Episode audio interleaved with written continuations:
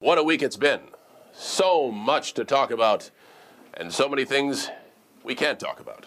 Ladies and gentlemen, this is the villain Marty Scurll, and you are listening to Behind. No, sorry, what was it? Me and my friend Mark, we're going to stop watching. I'm Mark, And I'm Harris. and we'd like to welcome you to Behind the Gorilla, a podcast where we delve into the wild, wacky, and crazy side of professional wrestling.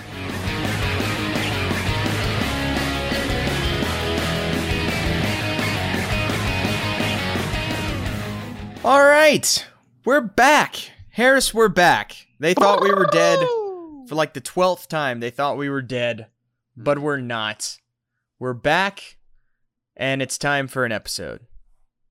Still kicking, baby. Happy Halloween, happy Scream season, everyone. I'm sure we'll Yeah. talk about that a little bit later on. But Yeah. if you haven't been watching Scream every night before you go to bed, What are you start doing? doing that now. Yeah, catch up. Come on. You have three of them to watch, not the fourth. Don't watch that. It's it's it's unwatchable crap. But the first three must must watch for sure. Oh, Uh, dude, we got to watch Eight Legged Freaks before the month is out, too. I forgot Oh. about that one. Oh, speaking of eight-legged freaks, I was talking with my dad the other day, and uh, my dad was like, "Yeah, I've been watching a bunch of horror movies because it's uh, it's October, and my dad just has downloaded a million horror movies, just basically anything you could think of. He was just downloading different horror movies, and and uh, and he was like, you know what? He's like, and I ended up talking about Scream because I finally showed that to him like last year because he hadn't seen it, and uh, he doesn't like it nearly as much as he should, which still bugs me. But um, Mhm. But he was like, "Yeah, speaking of David Arquette, you know what movie I just saw that's fantastic?" And I was like, "There's no way you're gonna say Eight-Legged Freaks." And he was like, Eight-Legged Freaks." he, he, he likes the movie a lot. So he watched loves Eight-Legged Eight-Legged- Freaks. But not Scream. Yeah, he thought Eight-Legged Freaks was hilarious, Mm, well, I guess that is, uh, which it is is a true. different vibe. which it is and he he just loved he loved David Arquette in that movie cuz David Arquette it- like it, it's such an underrated performance because David Arquette is literally being like the most sane horror movie character of all time. Like he's literally the guy who's like, "No, we're not going over there cuz that's dumb." Like he's that type of character. And uh so that was just I thought that that made me laugh and I was like, "Man, I need to I guess I need to watch Eight-Legged Freaks again. It's been it's been too long." well, I know, yeah, I know what we're doing for one more episode before this month is out. At least that'll save us Ooh. a topic. I, I've never seen it. That's why Wait, I said we you hadn't you haven't it. watched it. I could have sworn we we both watched it as a thing like last year or something. No, that's what I'm saying. We got to get on that. Huh. Cuz I know I did. I know I watched it and I could have sworn I could have sworn you did, but I guess not. Um All right, yeah, that's definitely something we're doing because we did that with Scream. I know we did do an episode on Scream yeah, last year, so yeah, that that can be our David Arquette Halloween special for uh, for this year. Eight-legged freaks. All right, we'll do that maybe for next. Well, I guess we have to do that for next week. Halloween will be over anyway, so oh well. Uh, hey, might- no, that's might- fine. That's close enough. That's close enough. yeah, it might it might be a little late, but that's fine. Fine. That's fine. So That's yeah, fine. keep that in mind. Good gosh. Uh, okay. Speaking of Scream, I've rewatched the first two Scream movies. I I didn't get a chance to watch the third one yet. I'll watch that maybe today or, or tomorrow. But um, uh, yeah, that was that was fun. That's just always a fun thing. If you haven't if you haven't rewatched the Scream movies, you you got you you need to. You just you go out and do it. You you owe it to yourself because they're just a joy. And obviously, the first one is the best. Like, it's not even close. Like, the first one is by far the best, but the second one I think is underrated. I don't think the second one's bad at all. I, I enjoy the second one, and the third one, it's not as good as the first two, but it's still it's still okay. Um, but uh, anyway, uh, the big thing is tonight. Of course, we're recording. We record this on Sunday, so by the time you guys are listening to this, it's already happened. But on Drew Barrymore is doing. She's doing some movie show on CBS. I don't know if this is a normal thing or if it's just a special for today. But uh they're they're showing Scream on CBS tonight and doing like a big watch along thing with with Drew Bar- something with Drew Barrymore's show. And uh, I know David Arquette's doing a watch along on Twitter, so That that's gonna be fun. I'm looking forward to that. Yeah, I'm glad you brought that to my attention. I am kind of curious to see what the censorship situation is like on CBS. Although to It- be fair, Scream is a pretty I mean I mean it is rated R, but it's a pretty tame horror movie if you really think about it. I mean, yeah, compared to like, I'm I'm not a hardcore horror fan by any means, but you compare it to something like the Saw movie. Well, I mean, it's nothing like that. Like it's there's But one or two shots like Even like the Mm. Friday the 13th movies or something, like it's not nearly Yeah, as yeah. gory as a lot of that. no, it's all about the uh it's all about the suspense, baby. It's the characters. That's why it's so good. It is. It, it's one of my top four uh, horror movies for sure, and two of them are Wes Craven. So Wes Craven, man, I don't know how he was able to do that. He creates like two of the most successful horror movie franchises ten years apart, like in two different decades. Like that's just that's insane. That's insane. That dude's brilliant. Nightmare on Elm Street is my favorite horror movie of all time, and Scream is like either second or third it's right up there in my top top group. But uh, but yeah, that's happening tonight. Not that you guys care because it's already over. But That's fine. Go back and listen to our Scream episode from last year. If we Yeah. haven't name dropped Scream enough and shot this thing completely off the rails in the first five minutes. Go listen to that episode. It'll scratch all your Scream itches. It's Yeah. great. It's a good Yeah. time. it is. Go check that out. All right, Harris. Mark Um, Hell in a Cells tonight. If you're really, It is? I know you love WWE and current events. I mean, I'd been seeing Hell in a Cell stuff on Twitter, and so I figured it was coming up, and it's October. But I honestly had no idea it was tonight. Hey, look at this! I'm I, I have CBS on right now, and here's the uh, the commercial for it with Drew Barrymore. Classic Scream star Drew Barrymore. Yep. Hey, and it's narrated by the guy who plays Randy. At least that commercial was interesting. Um, nice. Uh, anyway, just derailed it even further. An already de- derailed podcast.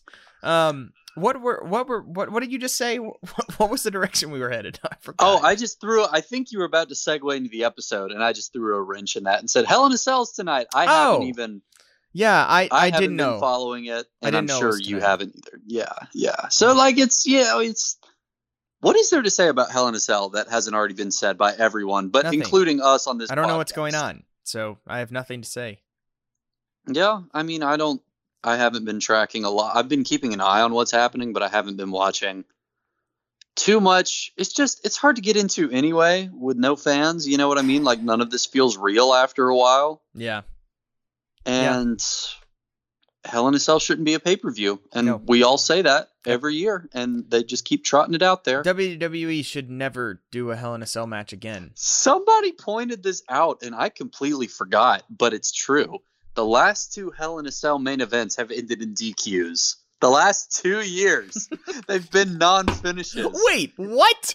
Yeah, They had Yeah, a DQ in a Hell in a Cell match? Two oh years yeah, ago, you're right. Because it one of those was the uh, one of those uh, the, last year's was the uh, the the fiend thing. Because I remember Yeah. we we we were we had just finished recording an episode and it was going on at the time, and then we were like. We just like flicked it on, and it was so insane. We actually started doing a live commentary on it. yeah, that I was totally the one where um, that. Bray Wyatt pulls out like a giant Yeah. cartoon hammer, and Yeah. that's fine. and, and but he then when gets Seth Rollins, disqualified somehow. well, no, no, it was Seth. He wasn't disqualified. Oh, who- it was well, Seth Rollins was. who was like, "Well, I know he hit me with his nightmare clown hammer, but if I bury him under chairs and then hit the chairs with a set of steel steps, that's when the ref draws the line." That's what like, it "No, was. We cannot allow this madness to continue. That's what it was. Oh man. It was an entertaining show, but not in a good way. no, in a no. way that it was I mean, like, in a good way for our show.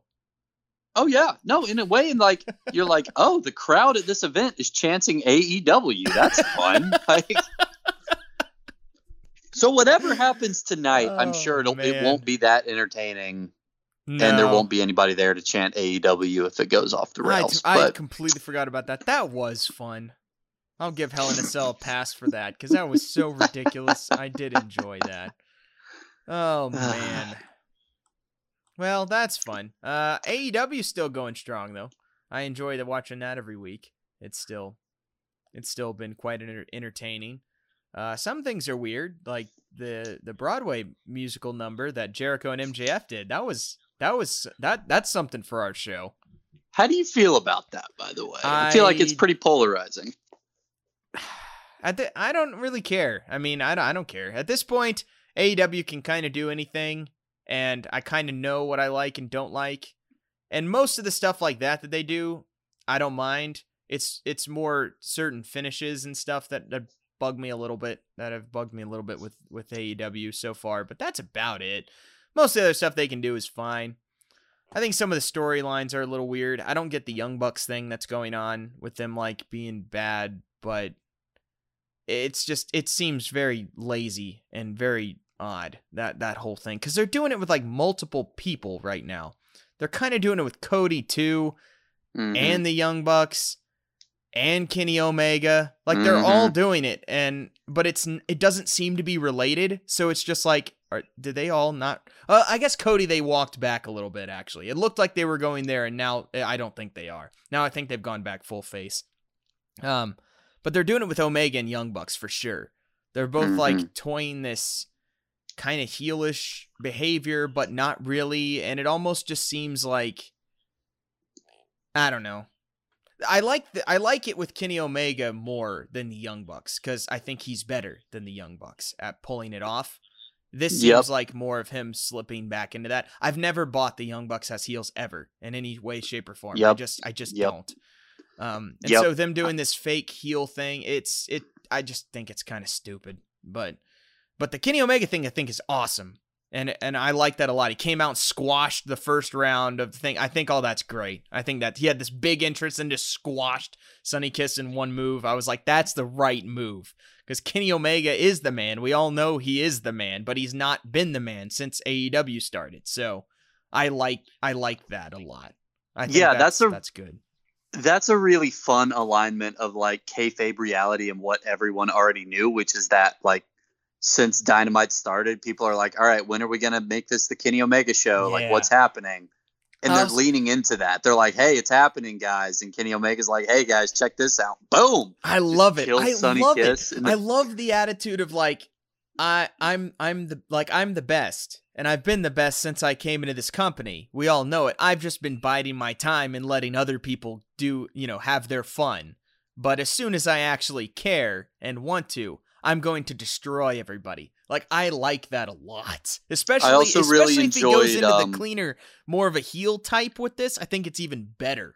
That type I was gonna thing. say the girls with brooms Yep. during the entrance. That's oh, it's it's the worst, but it's a great heel move. Even if he hasn't come out and started like Although you know to me was it kicking kind of puppies yet. was it kind of a little weak like just two of them like that that that's it Oh no! Here's the thing, though. I think there's gonna be. I think there's gonna be more every week. I think it's gonna like That'd be a good increase in ridiculousness. that'd be fun I think you're gonna get to the point like whenever he's challenging Jon Moxley for the title in six months, there's gonna be like 17 like flanking the ramp all the way down. I think it's gonna get more elaborate. And I also Yeah. think if you want him to be a heel, only having two and having them stand there and sweep for like 45 seconds before he comes out is a great heel move because it's agree. infuriating. i agree you know it's one thing though i'm a little disappointed they did this with cody already because i i wouldn't it wouldn't be my first pick because I'd rather see like a big epic thing, but I wouldn't mind this whole Kenny thing of him literally just destroying everybody, like including Moxley for the title. But they already did that with Cody. But I think that could be an. I, I like Mhm. that story, especially with someone who's been as dominant as Moxley has been. I think Mhm. that could be an interesting character shift for him and Yeah. something to play with. And, Yeah. and then Kenny Omega can be the guy. But but they've already done that. They did that with Cody and Brodie Lee with the TNT title, where he came out and Mhm. squashed him, and then Cody was gone. So they, I don't think they can really do that now. But I was thinking about that the other day. Other day, I was like, that'd be interesting, and it would and it would be disappointing just because you wouldn't get the epic match between you know Moxley and Omega, which we would all want. So that's why Right. it wouldn't be my first pick. But I was just thinking, I was like, that wouldn't be a bad story move. I could see that. I think. I mean, I've enjoyed Moxley's title reign just because he Yeah. has been really good and has Mhm. won in like really smart tough, intelligent ways. Like he's been a cool babyface champion in that regard. Yeah. I think if you wanted, he, you could do the thing where you have Omega squash him, and then just have him come back in the rematch is super close, and that's where Sure. you have your big classic. I mean, they did that in WWE with Brock Lesnar and John Cena when Brock Right. Not right after he came back, but after he ended the streak in 2014, he just annihilated Cena at SummerSlam, took Yeah. the title. It was this big shocking moment. And then they had another match a month later. You know, it wouldn't have to be a month later, but like the rematch was your much more typical like 50-50 Brock Lesnar barely wins sort of affair. And you keep him, you know, you give John Cena a lot of his shine back at that point. You end up in the same spot, but you still have that crazy whoa, this big title main event was a squash match kind of moment. That was Yeah. really cool. So it'll be interesting to see how it goes. I mean, they still might do that because it'll be at least a few weeks before we're assuming that he wins already. Right, right. He finishes the tournament, and then there's going to be a build, and then there's going to be the title match. Like, there's still some time for them to recharge and do that angle again. But Yeah. either way, it's exciting. it's also to see him. but it, but it's also way more risky with AEW than it is with WWE because yeah, AEW literally just does the four pay per views a year, you know, Right. and so that, so you can't, you can't do that. You, you just, I just don't, I don't think that's practical. Like just as a business model, you can't have one of your four pay per views, the most anticipated thing, end in a squash match. I feel like that they're kind of, at least as far as that storyline goes, they're they're kind of backed into a corner. Yeah, I could see that. But, you know, again, this is assuming a lot of things. Right now, Sure, it's just fun sure. to see him kind of It- flipping that great. switch. It's great. I've enjoyed every bit of that. It's it's it's so nice to watch. But uh but yeah, no AEW's been great. And we got we're we're going to get Orange Cassidy and Cody again uh, 2 weeks later for another title match cuz the last one uh the time limit went out before Cassidy was able to win. So I I, I was a little that's a little weird just doing that again right away. And, and I love that in Cody's interview on the show, that's exactly what he said. When Dasha asked him, he's like, "Well, I don't know why we're doing this again. Like, we we just did this, but okay." And I was like, "Yeah, I kind of kind of feel the same way, but I'm also all for it because the match was amazing." I don't know if you watched Yeah. that match, but it was incredible. I didn't. I saw the interview clip you're talking about because I watched this week's episode, but I haven't been following it as regularly as you. So I know that that happened. But yeah, you're right. I mean, from a booking perspective, it's perfect because everyone likes Orange Cassidy hmm and he's fun to watch. But then you also have Cody, who's like, he's not a heel. He's just leaning a little bit more heelish than Orange Cassidy right now, I think. Well, sure. And he says, Well, that's stupid. Like, I, tie goes to the runner. You know, we had a count out, so I'm still champion. He didn't win. I thought the whole point was we have different people fight for this thing, and he didn't win, so why does he get another shot? I liked all of that as like the character rationalization, but yeah, booking it again makes perfect sense. So I'm I'm fine with that. Yeah. Yeah, the uh the uh, but back-to-back weeks we've had outstanding matches. I mean, we have those a lot of times on Dynamite, but we had that Cody Orange Cassidy match and then this week we had Penta and, and Rey Fénix, which was just amazing again, which I mean, you expect from from those two guys who have wrestled each other for Mhm. 30 years since they were 5 and you know, have like a thousand matches between them. So you would expect that level of chemistry, but yep, no, it's there. it was there. Full display. And it was great. Uh, that was a lot Yeah. of fun. I enjoyed that a, a lot. And man, Fénix, Kenny Omega this Wednesday. Whew. Unless they do the squash thing, you know, w- which is possible, that could be hmm that could be a lot of fun. I imagine it'll. I imagine it'll. It won't be that quick, just Yeah. because Fénix is too big a name to get knocked out instantly. But Yeah. You would think. But uh we'll see. yeah, that's that that's going to be fun. That's going to be fun. I'm going to I'm to enjoy that. But anyway, it was another good show at Dynamite. Again, th- there's been like maybe two or three okay Dynamite shows that I can think of that like weren't at least good. Like week in and week out, they're always good. And there's always at least one or two like great things on every show, I feel like. So I enjoy it. But anyway, time to move on. Oh, uh, Well, I was gonna do a "What's Up with David Arquette," but we already did that. So you know, Opened with that, baby. yeah, we. That's the most important thing this that. time of year. It, it really that is that is very true. that is very true. Um, all right, Harris, we finally have a topic. I, I think, and so take take it away.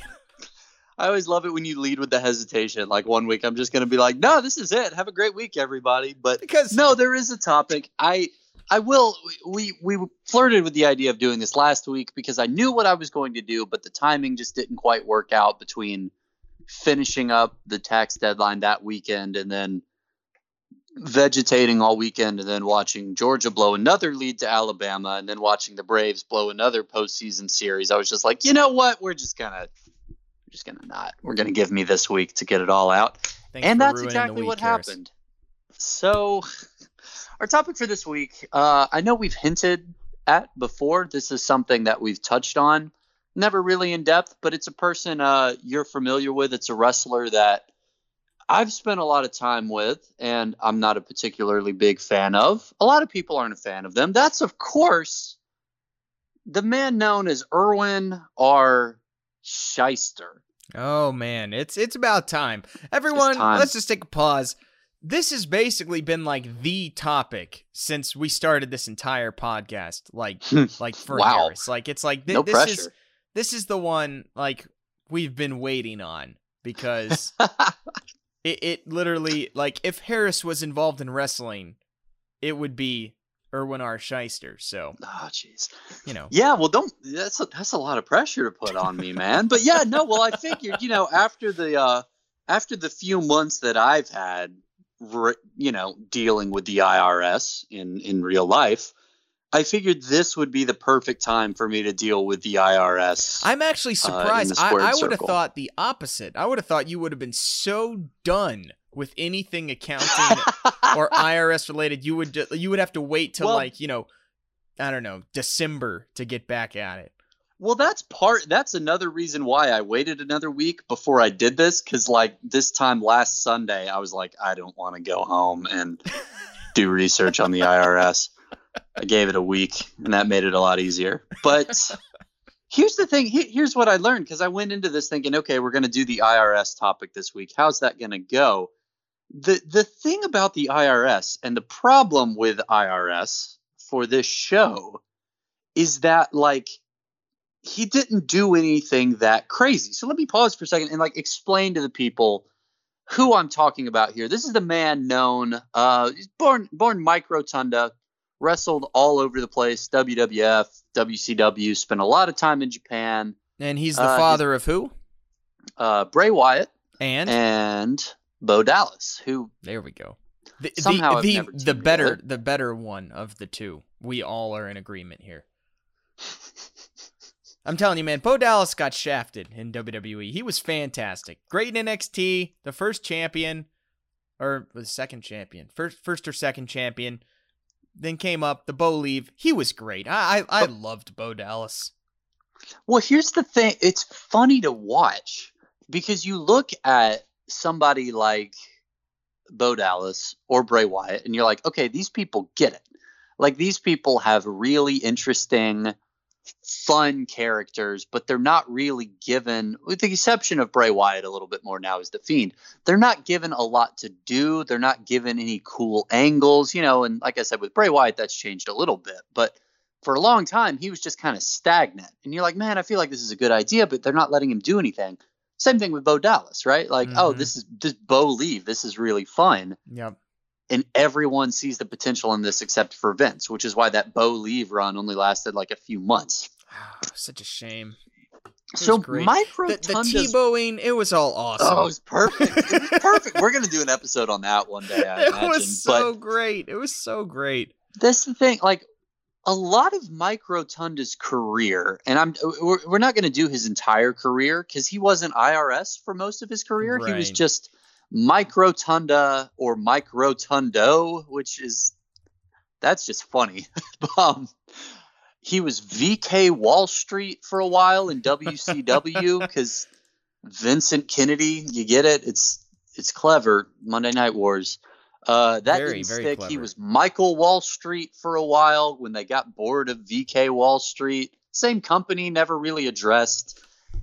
He didn't have that much to do there. He was just kind of a rich guy, like a diet Ted DiBiase. It's not, you know, not, not really worth bringing up on this show for the character alone.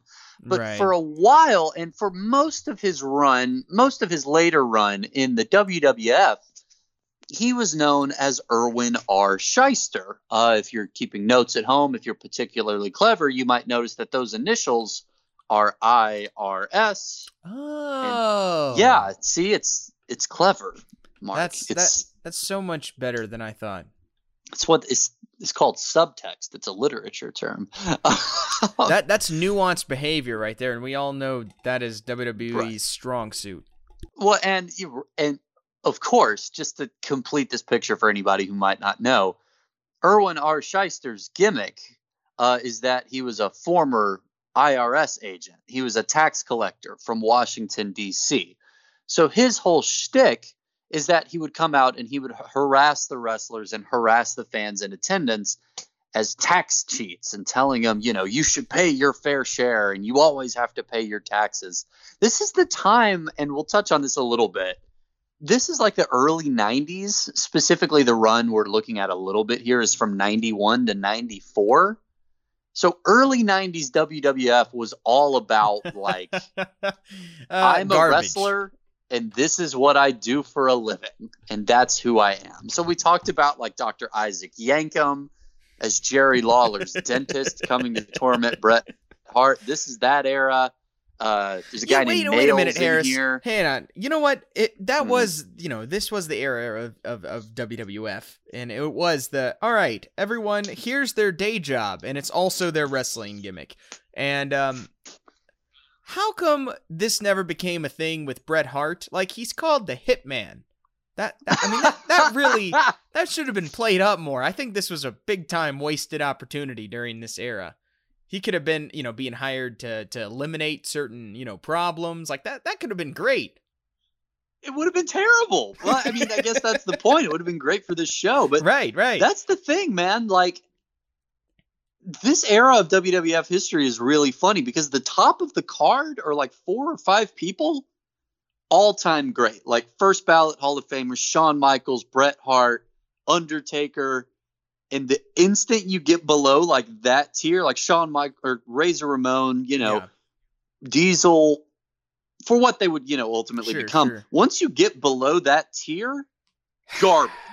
It's- Just absolute hot trash for like 90% of all of the shows. Although Just I I am very thankful for this because this basically is the whole reason there's a Monday Night Wars is because Vince McMahon was this moronic and this stupid at running his own company that he had no Right. massive competition because when WW uh, when uh, WCW was bought out by uh, from the Crockett's by uh, Turner in like 88 or whenever it was you know th- that pretty much became nothing because no one cared very similar to a lot of WWE stuff we've seen where big corporation and just nobody cared about WC this wrestling thing that they bought for some reason and uh just cuz Ted Turner liked it and no one else did. And so but they had to keep it around cuz you know he's the boss. But uh so that was bad. But then WWE got so bad that th- it wasn't that difficult for WCW to become the biggest company within like 4 years. Like that's how Right, and- terrible WWE was. And by doing what, like, the most, at least for a while, it's like the same worked- thing that's kind of happening right now Yeah, although on yeah, a much little on a bit. much much smaller scale right now but it's it's still similar like i haven't watched wwe in like two years you know it's like once aew co- came around man now's the perfect time i mean obviously the covid stuff didn't help that that's not perfect but but as far as like the way wwe has been trending and how just unwatchable it's gotten over the past year and a half i mean it couldn't have been better timing for aew Well, this is like it's interesting to think about. Like in what WCW did so well and what attracted so many viewers is just the most obvious thing in the world. They were like, "Hey, what if these guys weren't cartoon characters who just do a job and that's their entire reason for existing?" Well, well, but also that was never what was happening in WCW anyway. Like, or well, they NWA did some or- bad stuff. Oh yeah, but you sure. I mean, they Like, they I'm had their like, own instead of- stupid gimmicks, but Right. as a whole, they were Right. mostly real, quote unquote, real people. Right, that's what I'm saying. So you get instead of Razor Ramon, the Scarface man doing a Scarface impression, he's just Scott Hall. Right. And he's just there wearing like a denim jacket and he's like, "Hey, what's up?" cutting bad promos. But still, like that's what that's what, you know, differentiates them when in my mind from like this early to mid 1990s WWF. Yep. And I will say this to pivot back to our dear friend IRS, like he got the most longevity out of this particular heel shtick, right? Yeah, like Isaac did. Yankem.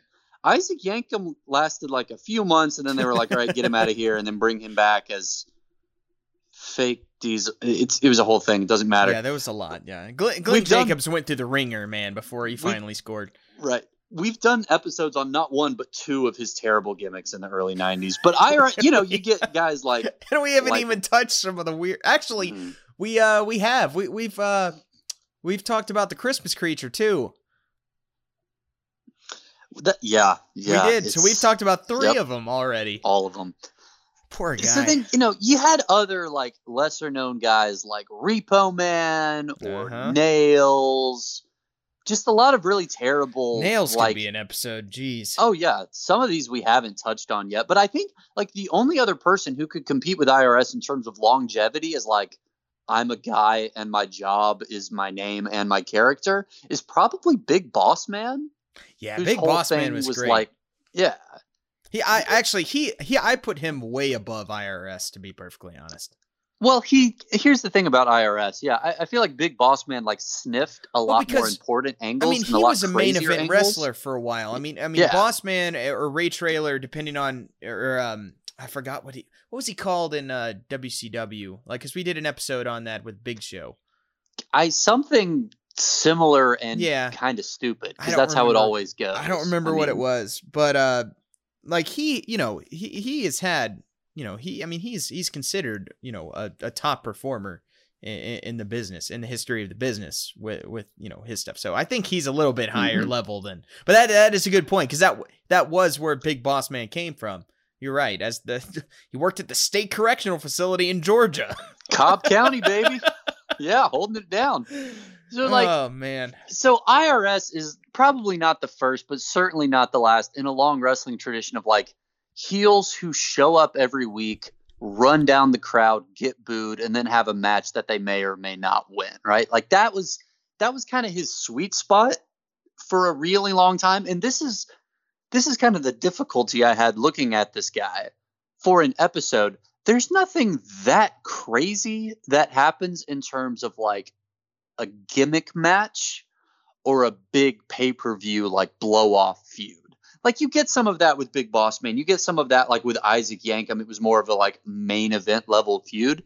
This guy has some of that, but a lot of what he does, a lot of what makes him so memorable and so weird is just like the promos and the uh, public service announcements that he would cut about people's taxes. He reminds me a lot of of Bo Dallas in his original run, where he would come out and like give some terrible inspirational speech and say, "You just have to believe," and would just get just thunderous boos, and then go out and have a match. And you know, like he had an undefeated streak for a while. It was a whole thing, but the whole point is that he's just there to be the sh- schmuck that needles the crowd and just gets some cheap heat, right? right. that's what IRS made a living doing. So he would come out and like for example, he would he would, you know, call everybody tax cheats and talk about how, you know, especially in April, you know, the tax deadline's coming up, you know, and just so like I'm telling you, if Harris and- if Harris was ever a wrestling Mhm. character, one he would not be a wrestler, but he would definitely be some accountant manager,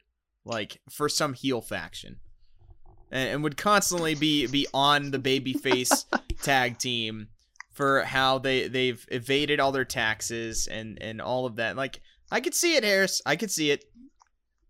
You would Yeah, you would well, know all not- the terminology. You would know exactly how to how to play that character. Well, I'm glad you bring that up because here's the thing. Like, in jumping around through this guy's career, I found one or two feuds that I want to touch on.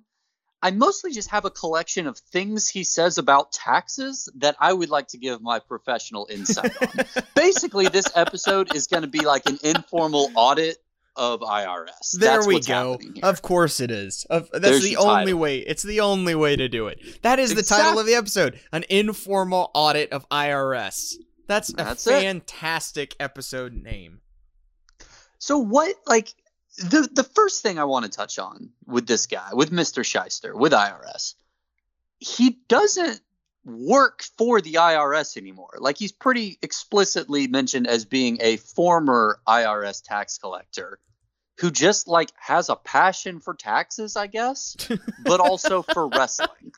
That's the only reason I can think of for him being here because it's not like it's not like Isaac Yankem because with Isaac Yankem, Jerry Lawler showed up and was like, "Guess what, Bret Hart? This is my dentist and he's gonna get you." Like that doesn't happen. If he showed up as like a tertiary character and was like, "Hey, Bret Hart, your finances are wrecked." And Million Dollar Man like snitched on you to the IRS, and now I'm here to investigate you. Like that doesn't happen. He doesn't. He just he's just kind of there, and he's talking like on behalf of the IRS, but he doesn't work for them, which is a great heel move. Like that makes it 10 times more annoying because you can't even say, oh, well, he's just doing his job. He's not. He's just annoying. And I also and think- and you know it's another and on that same line, I think it mm-hmm. it I mean obviously I feel like as soon as he came in it was just a no-brainer that he would be paired with Ted DiBiase, but Yep. I that just that whole thing again, I don't know much about them as a tag team or any of the stories or, or any of that stuff, and I don't know if you're gonna get into it. But I'm just thinking, I was like, that's so perfect because you have the guy who's all about the IRS and taxes with the guy who's the rich, massive person, and it's such a heel move to do that and then be like, no, no, no, he's he's great, he's Yep. fine, everything's fine with him, but all of you people are terrible with all your like. Yep. That's such a great. I don't know if that's exactly the way it was played, but like that's such a great pairing. So I didn't get into the tag team stuff as much because I'm mostly focused on like what this man thinks taxes are and how they work. That's kind of the focus of the episode. I think we might do this a little bit more in the future. I might dig into some of that because I, I knew they were in a tag team. I thought the same thing you did, which is, oh, that's perfect. And a great heel move that he's constantly chiding, like, you know, Joe Sixpack in the front row for owing twenty dollars in sales tax. But no, Ted DiBiase, he's fine. He's never Right. done anything sketchy. I don't get into that as much, but you're right. That's exactly what this is. But then he'll come out like this is what's so funny. He'll come out and like at a show in Rhode Island, he attacks the the audience because they live in a state that's just a tax haven for wealthy yacht owners from New York. or like New Hampshire doesn't have income tax. So he would like scold the fans about that, which is the other thing about IRS. It doesn't make any sense. Like he doesn't want you to pay your fair share, even though that's all he ever says. He just wants you to pay more. Right. Because like it's not. it- New Hampshire doesn't have state income tax. Number one, that's not the IRS's business because Right. the IRS is federal. This is a state thing. Number two, if you don't pay income tax in New Jersey, you're not breaking any laws.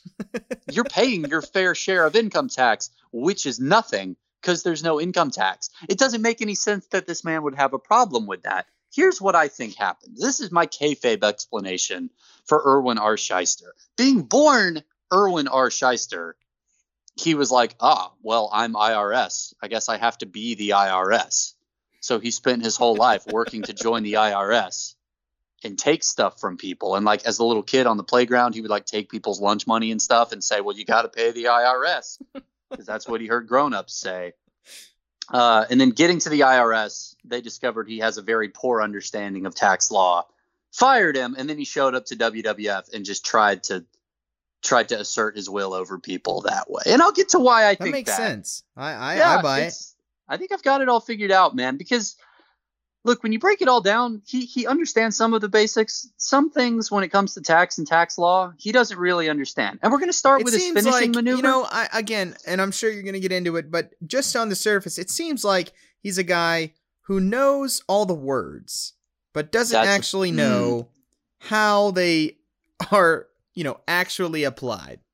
Yeah, like okay, I'll give you an example, and we're not going to go into a lot of specific matches he has because, like in the ring, he's just like a solid wrestler who mostly loses to upper card guys, but he doesn't do anything that crazy. There's never like a tax return on a pole match or anything fun like that because Oh, I think he wrestled a little too early. If he had been a wrestler in like 1998, yeah, we would have gotten something insane. And I would have done this years well, ago. well, he was but, a wrestler in 1998, but, But you know what I mean. It right, wasn't right, right. IRS. It was VK Wall Street or whatever. But Mhm. like his finishing maneuver was called the write off. sure, And it was a flying clothesline, which is you're kind of onto something. That's a tax term. But like when you write something off on your taxes, that's like a deduction. Like, oh yeah, I gave money to charity. It's a good tax write off. That that reduces your tax Sorry. liability. right. I don't know why he would have to. It, it should be like the audit or something. That's a good point. A write-off's know a what I mean? thing. Yeah, like that does it. So right off the bat, just from his moveset, you're like, you don't really know what's going on here, do you? I don't know, man. But that's so that's just the just a high level view of Mr. Schyster and what it I also, believe. It also doesn't help that his last name is literally like a G-rated curse word. well, you know, he is a heel. I mean, that kind of makes sense. So what we're gonna do here, unfortunately, there's no like really crazy feud, crazy blow off, just insane series of events to track throughout this man's career. There's one or two things that I'm going to touch on, but the, the bulk of what we're going to do here is I'm just going to break down some of his vignettes, some of his one or two of his more notable feuds from a from a point of view of like what is this man's tax advice? What does he have to say as a self-proclaimed expert on really all kinds of taxes, but you would think at least being from the IRS income taxes. Right. One thing we find, and this was originally like an Easter egg on Ooh. a WWE like home video collection of some kind, but Ooh, it's Easter now on. YouTube or on the network as a network exclusive. But it's Irwin R. Schyster's top 10 tax tips. Ooh, and he starts off great. the, he's yeah he starts off the vignette by talking about how i bet you people are sitting at home making your own bootleg copies of this right now and i bet you didn't even see the fbi warning at the beginning of this tape already not Already. taxes. Uh, yeah, that's true, but it's but it's fantastic regardless. well he's such a control freak which again lends credence to my theory that he doesn't actually know that much about taxes didn't work for the irs for very long and is just kind of a control freak that wants to take stuff from people whether it be money or joy good heel move but let's start let, let's take a look at these tips and let's see how they grade in terms of Yeah, let, let's. Actual that's a great tips. idea. Let's go through these, Harrison. You can you can give us a grade on how oh accurate yeah the, each one of these tips are. mark this is the entire episode dude that's exactly what Oh, we're gonna do Okay, so, even better. so number Wait a minute. Does that mean we're not going to talk about how he got onto Tatanka for not paying gift tax on his sacred oh, headdress? Oh, no no no no no let me stop you right there mark because that's coming Okay, good. All right, Number 10. perfect. Stop claiming pets as household dependents. That's a good tip. I mean, I give that an A. like, Uh, if think- you're doing that, yeah, that's not even a mistake. That's just that's pretty clearly, yeah. Especially if so right like, off the bat, unheal move, uh, giving good advice. right. Well, he's got you know it, it's going to fluctuate a little bit, but like some of the things he says, you're like, yeah, that's technically correct. Uh, number nine, start claiming all the cash you made at your last garage sale. Now, legally speaking, yes, you are supposed to do that, but even in like tax classes at university, they're going to tell you like realistically there is a certain threshold that the IRS does not expect you to claim. Right? Isn't Does not like, care about. Isn't like a thousand dollars or something like that? It's it's whatever like the minimum of taxable income is really. So if you're below that, Yeah, And you I- don't I have think enough income thousand dollars. Yeah, if you don't have enough income to be taxed anyway, then legally you don't have to worry about it. By by the letter of the law, he's correct here. And as I say this, I hope I don't get audited, although the idea of someone at the IRS listening to this and popping me is very funny. By the letter of the law, you do have to claim all of the money you make all the time. In practice, not only does that not happen, it's not expected to happen. I'm going to give this comment a B just because it's not really feasible. It's technically correct, but it's not as big of a deal as stop claiming household pets. Because if you're doing that, you should stop immediately. Yeah. Number eight, stop hiding those cash tips under the mattress. I'm gonna give this one a C minus because like it doesn't matter where you put your cash. That's not even a tax tip at all. Like technically, this goes along with what he said before in that like you should claim it, but where you put it, that's not that doesn't matter. The IRS doesn't care about that. This man just wants to tell you where to put your money in addition to what to claim. So Oh, you can put it under the mattress if you want. No law against that. It has nothing to do with whether or not it's taxed. Number seven, get rid of that gas guzzling four door and walk to work to cut down on those fuel expense claims. Wait a minute. Hold on. A- am I dumb for wondering what in the world this has to do with anything? No, it's a little vague. I mean, like, here's the deal like, you are theoretically allowed to deduct either your fuel costs or your mileage expenses that you spend, like, driving for work. It's a few more hoops you have to jump through, but, like, theoretically, you can deduct either mileage or gas money as long as you track, like, okay, this is exactly how much money I spent on gas all year. This is exactly how many miles I drove during the year. This is exactly how many miles it takes to get from there to my house.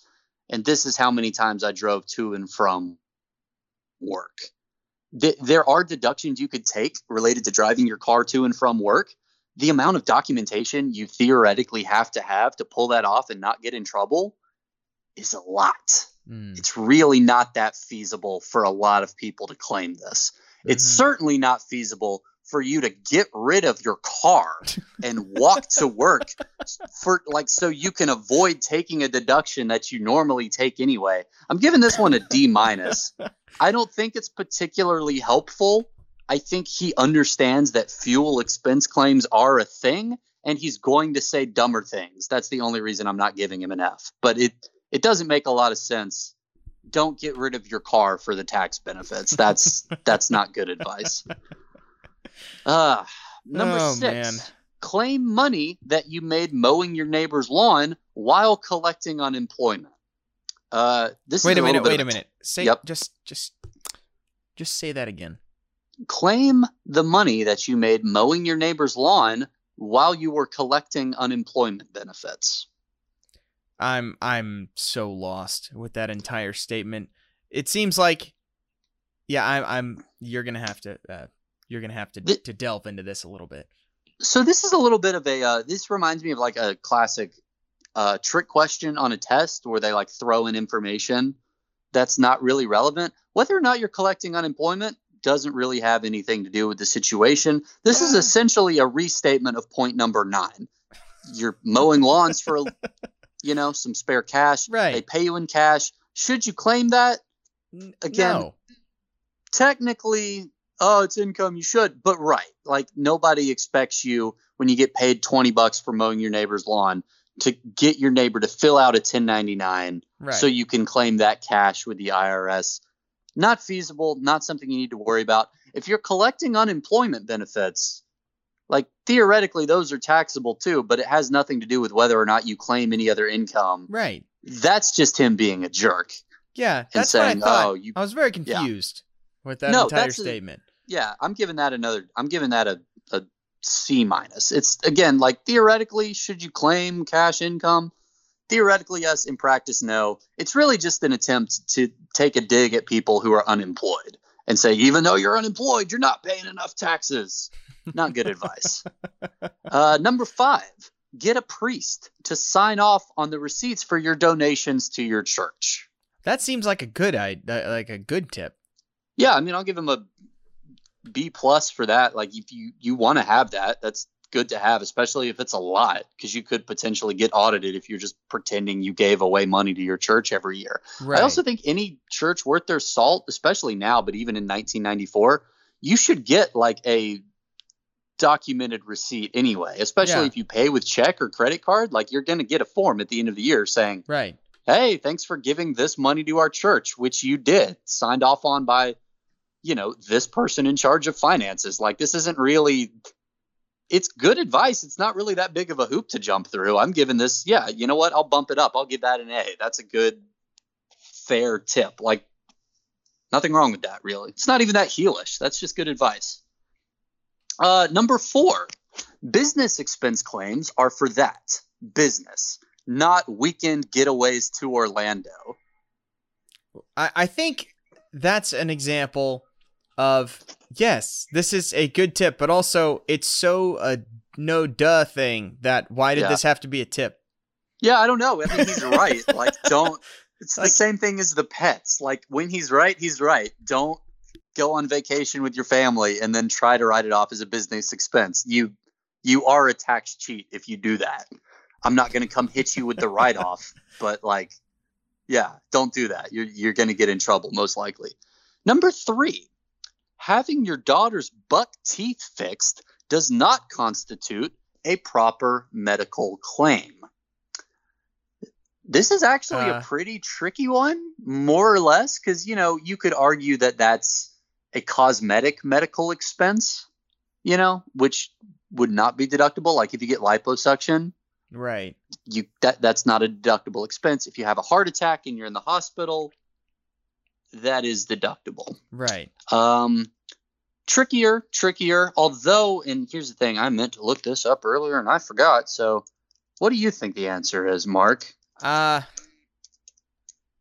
I, Harris, I, I I so don't know about anything.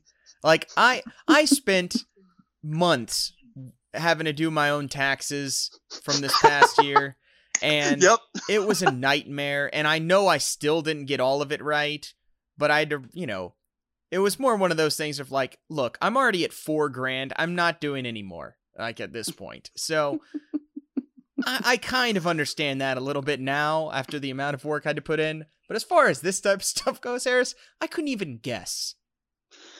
Yeah, no, I mean that's that's fair. He's getting a big old F for this one because orthodontic treatment is literally a deductible medical expense, and it's not even one of those things where like, oh, maybe the tax code changed between when I learned it in school and when he took it. No, the tax code changed in 1984 and then didn't change again until I was in grad school. Like it was a pretty huge deal because they were like, wow, this is the first time this has changed in 30 years, and they didn't change braces. So that's just an F. Like, I don't know what else to tell you. It's not. It's easy for me to say now because I could just Google it, but I'm sure in 1994 that at least one person was like, "Oh no," and like called their accountant freaking out. That's what I'm really rooting for there. But you know, That's there's some funny. other there's you know threshold limitations and percentages and things like that. But bottom line is, yeah, braces are good. Like that's considered valid, even though technically it's not like a life or death medical expense. It's more valid than something like liposuction. Sure, So you're course. So that's an F. Varying wildly here. We're going to go now to number two. Try mailing your return on time for a change. Okay. Don't have a okay. joke. Just do that. A plus. I mean, Not hard. I, I think this is now number three of. Well, yeah. Why did this have to be a tip? Like, What? I I give it an F for you don't have to tell me this. Oh no, I'm just grading this based on like. I understand. Accuracy. I understand, but I'm giving it an F because that's like pay your t- it, number one better be pay your taxes. It's okay. We'll pause. Remember, you said that, and let me just say this: like, this is why, though, that this is such a stupid but brilliant heel gimmick. Because here's Mark. He's not like he's not delivering any of these promos that well. And I think some of that's intentional because he's supposed to be like this annoying dweeb who just happens to be good at wrestling, but like isn't charismatic or interesting. Like it's some of that go away heat. Yeah. But like when you compare him to Bray Wyatt or Bo Dallas, he doesn't have any of their like delivery or charisma. yeah. It they're not that good, but it doesn't matter because you're just sitting down with your family to watch a nice evening of wrestling and this guy's like, "Hey idiot, you got to pay taxes." And you're like, "No." like it works. You know what I mean? And it's funny because one of the uh, one of the feuds we'll talk about takes place in April, and they talk about him like he's Superman who's just been exposed to the sun or something. They're like, "Yeah, IRS is in a really great mood right now because all these taxes are coming up."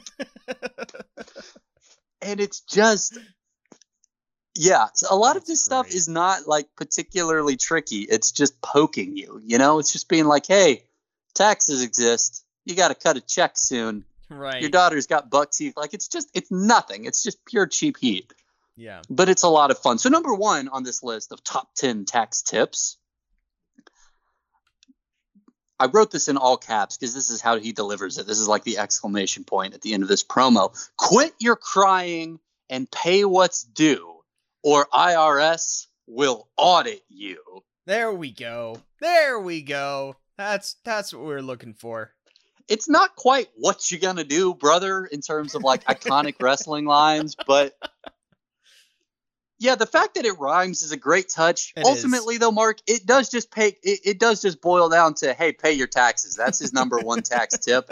Factually speaking, I have to give it an A because you should you should pay what's due. Like I don't know, you might not get audited. That's kind of a roll of the dice. Doesn't really matter. Yeah, that's you should. He's he's correct about that. So th- that's just a little taste. I could honestly, I mean, he probably cut one of these promos every week for like three years when he was doing this gimmick. Not to mention all of the time, like all of the guest spots that he would have later in his career as like an agent for WWF. Like Mm-hmm. we talked about this in the Price is Raw episode. He was a contestant just so he could make like two jokes about taxes and people be like, ah, I get it. That's funny. Yeah. I'm not going to go through all of the different little quirks and lines he's ever done. I am going to comment on one or two more before we get into this feud. He would do this thing where, like, every episode of Superstars, every weekend, he would have like a new PSA with a couple different tips. There were always, you know, like reason number 78 why you should pay your taxes. so rich people don't have to work so hard. F. That's not why you should pay your taxes. It doesn't it doesn't work like that. Uh, I get like there's an argument you could be make that the, you know the system is corrupt and is more prejudiced towards you know auditing poor people. I think that that's true. Like rich people don't get audited as much, but that's not why you should pay your taxes. It's not Right. explicitly to benefit people like Ted DiBiase, so that's not good tax advice. Um, reason number 114 why you people are such bad tax cheats. I don't I don't know if there's actually 113. I wish this was like a book because this would make this a lot easier. We could just do this for 4 hours. you feel like the government owes you something for your miserable existence. I- uh, I think that's I- it, at least the D minus. That's not really why people don't pay taxes or intentionally cheat on taxes. I'm giving him a slight amount of credit there, and that it's not a full blown F because I'm sure there's one person who's like lying because they're like, screw them, they owe me. Some. But like, it's it's mostly just because, like you touched on, taxes are complicated and Right. weird, and you know, the more you have, the more complicated they become. So, I- yes. good heel Very line. complicated. Yep. Um still not a great grade on that. Reason number 57 why you shouldn't cheat on your taxes. IRS will call your boss and make him garnish your wages and cancel your health insurance. All right, Han Harris. Before you say anything, I'm Yep. giving an F to this because there's no way on this planet that he's gonna keep track of every single person on this entire planet. I'm sorry, it's just it's just not it's not gonna happen. It's not gonna happen. Also, that's not exactly the way it works. Like your boss has nothing to do with it. Uh, so I'm a F. Okay, see, I you I think you're close. I think you're right in the sense that well, first of all, IRS is a supernaturally determined man, as we'll get to. He's like Santa talked- Claus, but with taxes. Oh man, he kind of is. That's terrifying.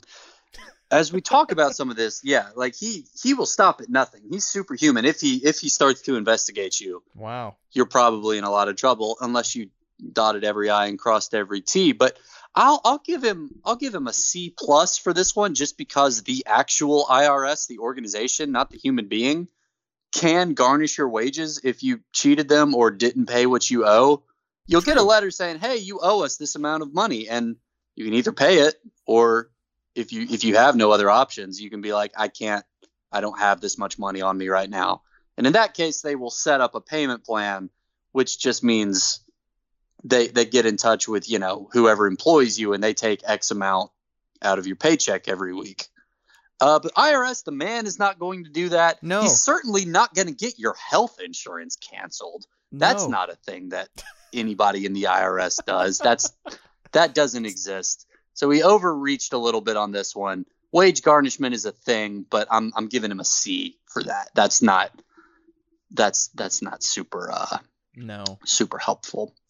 So we're gonna skip ahead a little bit. You know, he he debuts in 1991. He's one of those characters. Like th- again, the reason that we're kind of dancing around it a little bit in this episode. Like if you type in Undertaker or Kane or even Isaac Yankem in like the WWE Network search bar, you'll get their debut. Like it'll pop up. It'll be like, oh, here's some pay per views they were in, and here's some famous clips. And one of those clips will be like, Jerry Lawler introduces his dentist, you know, and that's how you get the Isaac Yankem debut, right? Right.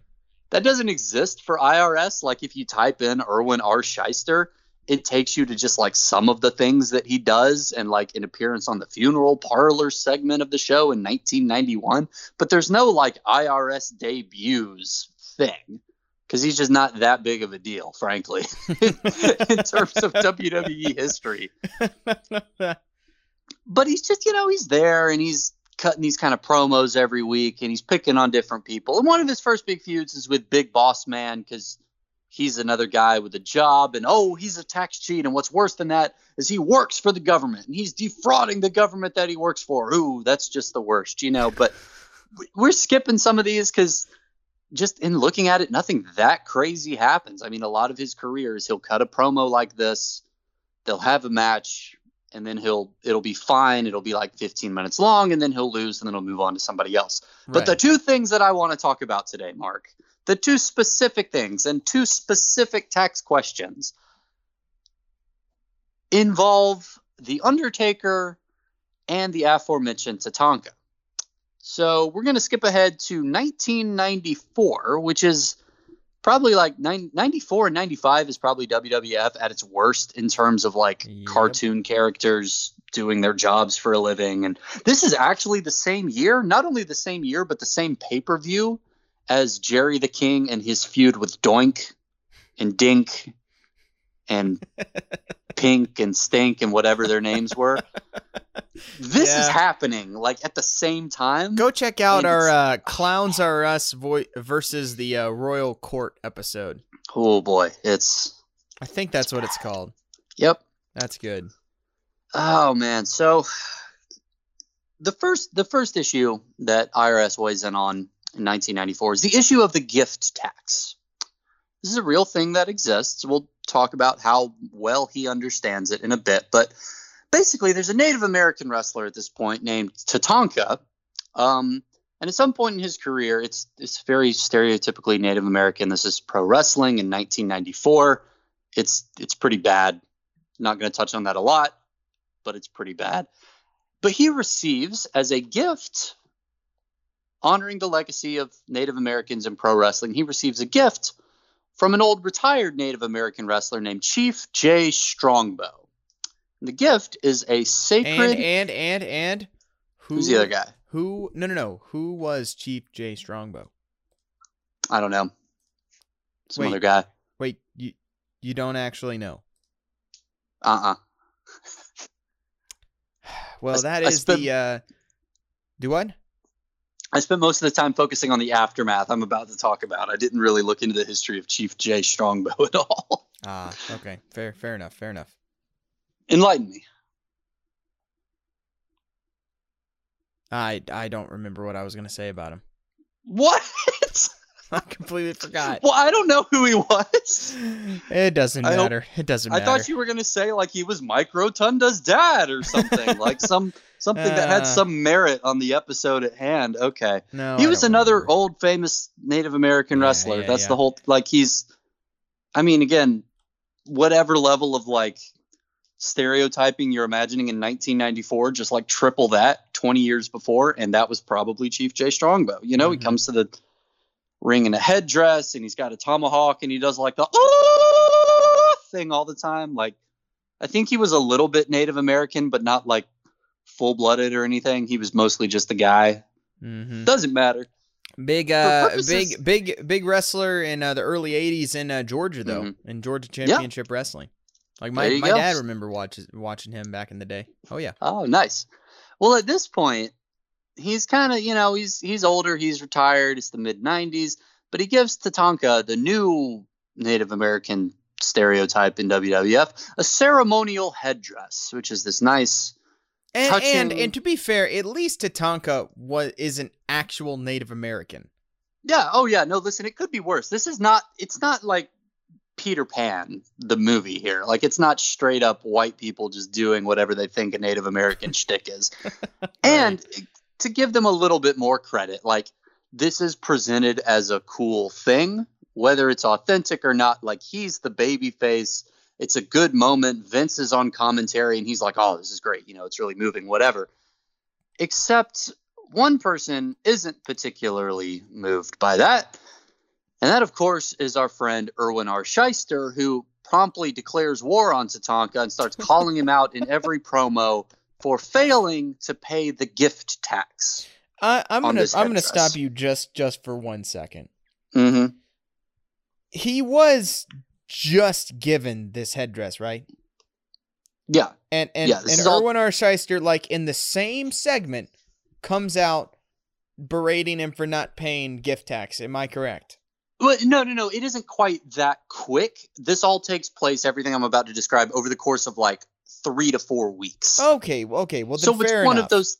Yeah, yeah, yeah. It's not like he was waiting in the wings, like ready to run out and yell at this guy. It's like you know he's he sees it happening after his match, and he's like, "Well, that's just not right," you know. And then the next week, he comes out to the ring and he's like, "Listen up, all you tax cheats! It's April fourth. You better pay your taxes in the next week, and especially you, Tatanka." Like that's kind of how it goes. Gotcha. Okay, that makes a lot more sense. Yeah, yeah, yeah. So he comes out. He's, you know, it's not a direct confrontation, not quite yet. He mentions it in his promo one week. And again, this is in April. So he gets to chew out everyone else. He's like, You only have four days to pay your taxes. And Tatanka, I'm looking at you. Like, this keeps happening. so Tatanka has a match with a guy named, ah, what? How, how do you say his name? He's a martial artist wrestler because it was 1994 and like that was that was the whole deal. I'm trying to remember exactly what his name was. It doesn't matter because it has no impact on the um on the show. I just want to make sure. I, Kwang, that was his name. K W A N G. Is that just like a mispronunciation of like a sound hitting something makes? Yeah, pretty much. It's like, hey, what's a what's a vaguely Asian sounding name we can give this guy whose whole thing is like occasionally he does a karate chop in addition to his you know the four wrestling moves that existed in 1994. that's basically that, all wait, that's is. it. That's it. His, his whole gimmick is he just does a karate chop every now and then. Dude, this is not an episode about Kwang. They would just be like, "Oh yeah, the martial artist Kwang," and he just looks like your average mid-carter except occasionally he'll be like, "Wah!" Like a judo throw or a karate chop or something. We can do a episode on him later. Oh, I just didn't pay that much I attention. It's so funny. I just love that idea of just like, oh yeah, his whole gimmick is just every once in a while he would do a karate chop. Well, it's not That's- billed that way, I but that's know, I know, but effectively that's- what's The way you said that, that was so funny. That's pretty much what it is, as far as I can like, tell. oh, I what, mean, did he, what does he do? Oh, just every every two weeks he comes out and gives one karate chop, and that's his gimmick. It's a big deal it when he actually you, breaks out the chop. yeah, it's not exact. It's not Oh. exactly like strong style. You know what I mean? Oh, it's man, oh that yeah. made me laugh. So that, that- it's that, was funny. Just that was anyway, so so Tatanka is in a series of matches with Kwang in a real, you know, worlds collide sort of match situation. The commentary the commentary during this whole thing is great because it's Vince and Jerry talking about like the implications of the gift tax and like the ethical obligation one has to pay your taxes in in between some of like just the most horrific Native American jokes by Jerry that you can imagine. Like at one point, I didn't write all of these down because again, they're his feud with Kwang is not the point of this episode. but there's a point where Tatanka is wrestling Kwang And Jerry's like, "Yeah, I tell you what. Speaking of history, every American has been waiting for this for a long time now, ever since Custer's last stand. You know, like if there's one group of people that really deserves a little comeuppance, it's the Native Americans. Like." There's a lot of stuff like that sprinkled in where you're just like, oh, that's whoa, that was bad. But uh, it's oh man. But anyway, while he's making all these Oh, horribly insensitive jokes, you know, Vince McMahon is doing that thing that the WWF always does, which is like breaking down the actual feud that they're in instead of talking about the actual match with Kwang and his, you know, karate chops or whatever. So they're talking about how, you know, well, I, oh, I you know, Jerry is wondering why Tatanka doesn't just pay the gift tax. And Vince says, Well, I don't think there's any gift tax due personally. What are you saying, Vince? Are you saying are you saying you think that headdress is worthless? And Vince is like, No, I'm I'm saying it's priceless. that that's why Jerry Lawler is too good, to be honest. It's- like dude, he's he's he, yeah. he he does not get enough credit. People hate on Jerry Lawler way, way, way too much. I mean, he's he's like top ten all time greatest heel talkers ever. I agree. Well, and the way he's like that's the thing, like the things he's saying about Tatanka are horrible. Right. They are this doesn't completely excuse them, but like they are supposed to be. Like that is the point. Tatanka is the good guy, and every Right. time Jerry says something like that, Vince is like, "Are you serious?" like it is horrible, and it's they know it's horrible. That's why he's saying it. But like, yeah. So this is it goes on and on and on. You know, Vince is like, "Well, it's you know, it's it's priceless." I mean, Tatanka he he couldn't even put a price on it. That's how much it means to him. So he doesn't have to pay gift tax on it. And Jerry's like, "If it's priceless." Then that means it's worth a lot of money. So there should be some tax on it. Like they're really getting into the weeds on this, and it's very funny. I just love how See- Vince is like Vince. You, you you can't win, man. Like like you can't. Exactly. It- It's like, and that's why Tony Schiavone working with Bobby the Brain was so good. Because at some point, Tony Schiavone would just be like, "You're an idiot, Brain," and then would just continue on. You know, he wouldn't. right. You know, you don't fall into that trap because the good talkers are just gonna keep zinging you. And clearly, Vince was not smart enough to realize that. Well, I'm, I'm what's so talking about character broadcaster yeah, Vince. Yeah, yeah. I knew what you mean. Well, what's funny is you're right. This is a classic and like very well done heel face commentary dynamic. At the same time, this also feels like something we would have argued about in my tax research class in grad school. Like this is a real thing. Like I took a class on estate and gift tax, the two kinds of taxes we're dealing with here in these next two segments. And like yeah, like that's a fair question. If it's an item of like artistic cultural value, like the value comes from the heritage attached to it, and it's considered quote unquote priceless. Like, what does that mean in terms of gift tax application? Like, that's not an easy question. That's not like a you should pay your tax on time sort of question, you know? Right. So I was poking around with this a little bit. And first of all, I got to give you the best Jerry line of the show, which is he says he's defending IRS in this situation. He says, Yeah, I mean, you know, you should pay your taxes with a smile every year. You should pay your taxes with a smile. And there's a beat for like two seconds, and Vince says, With a smile? And Jerry says, Yeah, but unfortunately, I tried that one year and they wanted cash. but um, yeah, that's great. That was a very good one. oh, I love it. It's terrible, but it's, It's great. great. That no, was, that's that's wonderful. that's a good. It's the delivery too. It's the Right. pause and the way he says it, and then he cackles. Oh, it's perfect. But this is the argument, right? They go back and forth, and Vince says, "Well, it's priceless. You know, it's it's an item of tremendous, you know, cultural value to him. It's a priceless item." And Jerry says, "If it's priceless, then it should be worth something, right?" And Vince says, "Well." Not in the eyes of the U.S. government. Like they're having this weird technical debate about the gift tax. It sounds Harris, it sounds like to me like this was a real missed opportunity for this audio to not be used in your graduate program.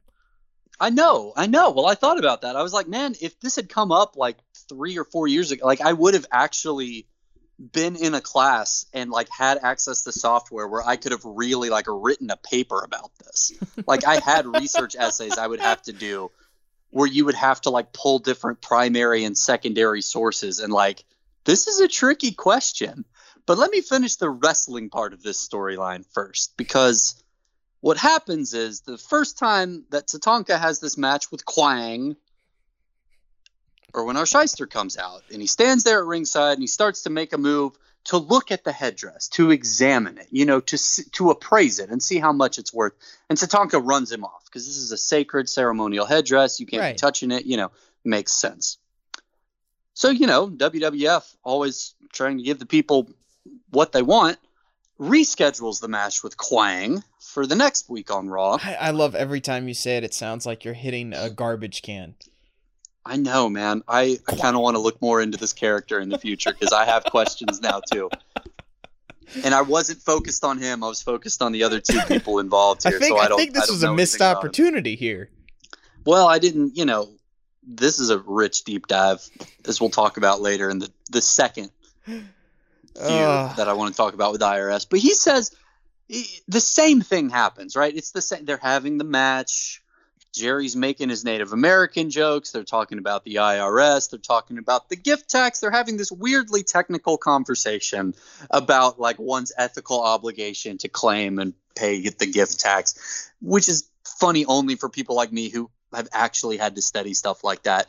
And IRS makes his way back down to the ring and he's sitting there and he's stroking his chin and he's looking at the headdress. And Vince is like, What is he doing? He's got no business being here. And Jerry's like, He's probably just conducting an itemized appraisal. And Vince says, An, an itemized appraisal? That's not a real thing. If we're auditing Jerry Lawler, he gets an F because that just doesn't exist. That's nothing. That's just two words that sound like taxes. I was like, you fooled me. I bought Yeah. it. No, it's not a real thing at all. And, you know, Sounds Jerry real to didn't know. me. I mean, I, Yeah. I would, I, I'm in. So, but he's, you know, he's he's looking at the headdress, he's examining the headdress, and finally he makes another grab at it. Um, Tatanka tries to stop him, gets green mist in his face from Kwang because you know Kwang is Asian, and that's what Asian wrestlers do. He spits green mist in his face. Kwang just bails, like he doesn't even pin him. I don't think, unless I'm forgetting. I'm pretty sure he's just gone. IRS runs into the ring, beats up the poor blinded Tatanka, does that thing, you know, where you strap his rope, his his arms into the ropes so he can't Yeah. move. He's just got to sit there and thrash around, like you know, Macho Man when he gets bit by the cobra. Right. It's like that. He's trapped. He can't escape. And then he gets the headdress, and rather than finishing his itemized appraisal or doing anything remotely resembling not a wrestling heel, he just proceeds to rip the headdress to pieces and like stuff it into Tonka's mouth. Oh, At one point, he puts like the tattered shreds of it on and does the woo thing, and then you know just dances in front of him. Jay Strongbow comes hobbling out. He's old and overweight. He's very retired. IRS kicks the crap out of him, keeps tearing the thing up, stuffs it into Tatanka's mouth. Jerry Lawler says, "Oh, he looks like Sylvester. I thought I saw a putty tat." Vince Vince says one of the greatest lines in WWF history, which is gone unrecognized. He says, "How dare you? How dare anyone?" And I just thought, yeah, that's a pretty good one. How dare you? How dare anyone? That's the way I feel every time I watch WWE programming. Right? Exactly. so you got to put that. In, I'll I'll send you a clip. You can put that in our intro because it's just oh, that's a great. Yeah, yeah, yeah, yeah. That definitely fits with our show. it's pretty perfect. If it's, so I, I'll slide it in right after um, uh, Marty Scurll mispronounces our name, which has been in there since it happened. Like I don't know if you've ever listened to our intro, but you know, that, I mean, that's been in there ever since then. Perfect. Okay. So now, like, here's the thing: if this had happened, and then eventually, like, he he destroys the ceremonial headdress, stuffs the feathers into Tonka's mouth, which is Right. terrible, but a great heel touch. Flees the scene as you know refs are flooding the ring, and they're doing that thing where they're like, "Hey, cut it out, quit it," and like waving their arms around. Flees the scene, and you would think, like, this is the thing: if this had happened in 1998 we would get something ridiculous out of it. We would Right. get like a peace pipe on a pole match. Like it would have been terrible. Oh, we Oh, would have got, you know what I mean? We would have like a. TP TP Inferno match, like something ridiculous. That sounds. Oh, this is such a disappointing. This is such a missed opportunity. Because here's the thing, Mark. There's not really like any in-ring blow off to this. Like That uh, like an in, like, like- an Indian sacred burial ground buried alive match. Yes, there's not even a Yappapi Indian strap match, Mark. if ever there was a time for a which Yappapi one? Indian Which- strap match, Which I don't understand. I don't know why, Harris, but for some reason over the past week we had a surge of listens for that episode. I, I I don't know why. Nothing happened. We got like uh, we got like 80 listens to that one, which that episode was already one of our most listened to episodes. Like it's in our top five all time listens. But for some reason, this past week it just exploded with, with That's so listens, and I don't know why. But it is fantastic, and it's one of my favorite things I've ever talked about. I mean, all three of the matches were great, but that whole Yappapi Indian strap match is one of the funniest things I'd ever seen in my entire life. Just everything about it is great. The fact that the whole thing is a mispronunciation of what it was supposed to be just makes it amazing. And then they just they just had to go with it because Hogan's promo he said it wrong, so they just right? they just had to go with it from then on. You're like, that's what it's called now. That's but fine. uh, oh man, that that is that is true. And, and it ended with a pin and a strap. Like everything about that was just wonderful. After all the rules and Tony Schiavone trying his hardest to. Anyway, that, that that's Yeah. a great example of the genius of Tony Schiavone during that era of WCW. Is is that whole feud in the first place? But anyway, go go listen to that. Go Yeah. listen to our Yappapi Indian strap match episode. That's a good one too. But well, that's the thing. I'm very that's- disappointed with this. I know. Well, that's the thing about this guy's career is it's hard to find a natural like culmination point like that match where you just say, "Oh, well, yeah, that's like where we end the episode." Yeah. Because like the next, I was like, "Okay, I must be missing something," and I go to the next night on Raw, and he's just fighting another jobber, like in the you know the Oh. beginning of the card.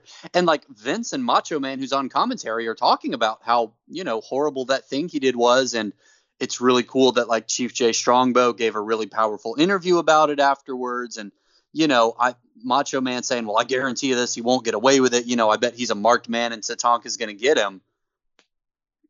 And then you like start looking through the next few episodes, like waiting for the match or the blow off, and they're they're just fighting other people and feuding with other people like nothing really Huh.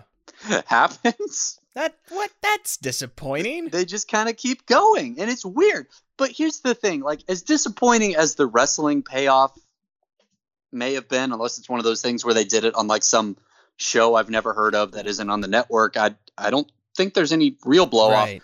But we got to talk about the real topic this week which is the tax implications of the question Sure. I have actually done a little bit of real life research here, looking at um, the IRS website, irs.gov. Um, frequently asked questions on gift taxes. Remember, this is his whole rationale for doing this.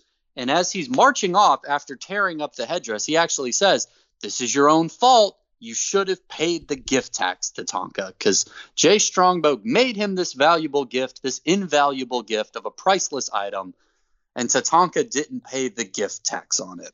Well, let's take a look at what the gift tax actually is and what that means and who pays it. Uh, question number one What is considered a gift?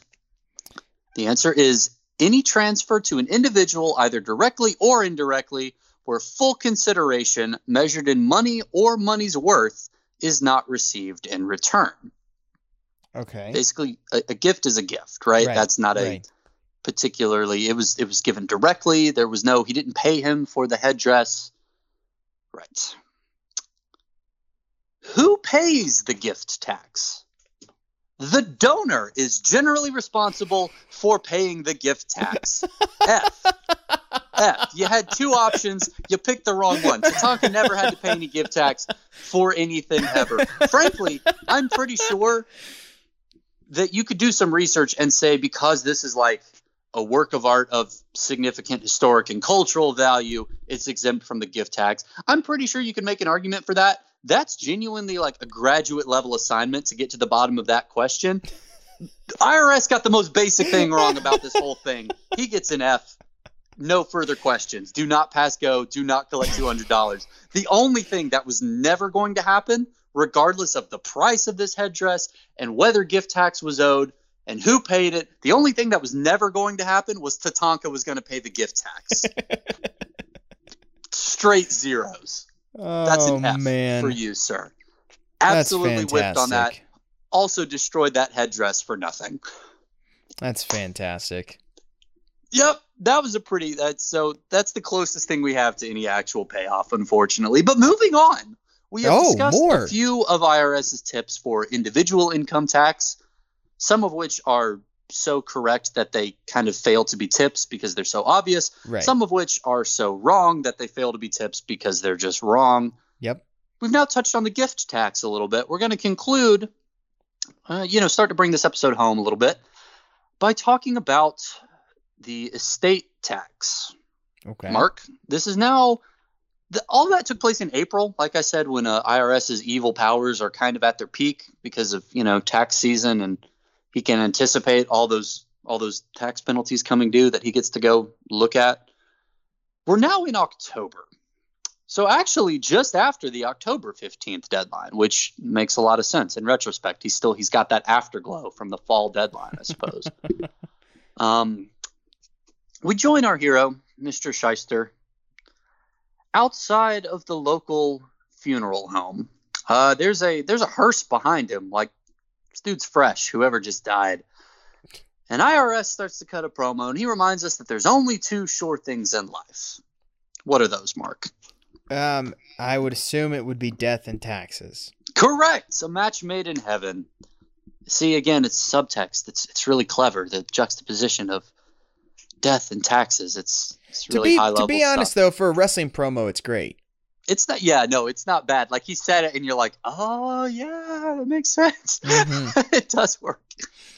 So he's, you know, he he tells us the only two sure things in life are death and taxes. And while this poor soul, and then he does this great thing where he stops and he looks down at the ground and is somber for like two seconds, and then goes back up and keeps delivering his promo.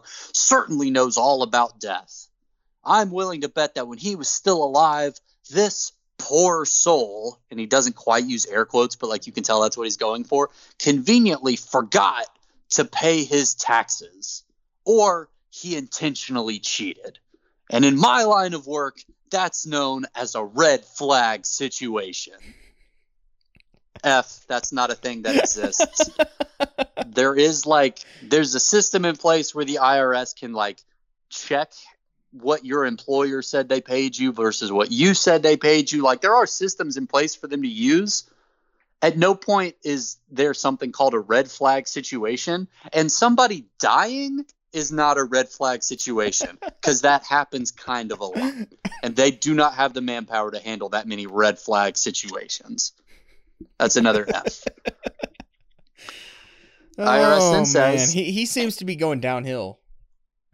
Well, here's the thing. He's going to kind of bounce back a little bit. There's going to be, he's very hit or miss. That's kind of the theme that I notice with this guy. He says, and he goes on to say, you know, he's he's got a hunch that this guy was up to something and he's going to find out what. And then he closes his promo and he says, and remember, even after they drag your frozen carcass into the funeral home, you still have to pay your taxes.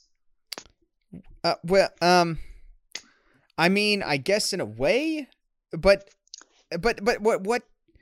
There are no more taxes, Un- unless Well, you like have outstanding things that you haven't paid yet. Then I guess your family has to pay it, but you're Right. not going to be doing anything. See, here's yeah, you, you you pretty much nailed it. I was going to give him an A on a technicality in the sense that even after you die, there still must be one final tax return filed stating that you died. Like the tax return is for all of your activity in a given year. If you just Right. filed your 2019 tax return, you know, it's now 2020.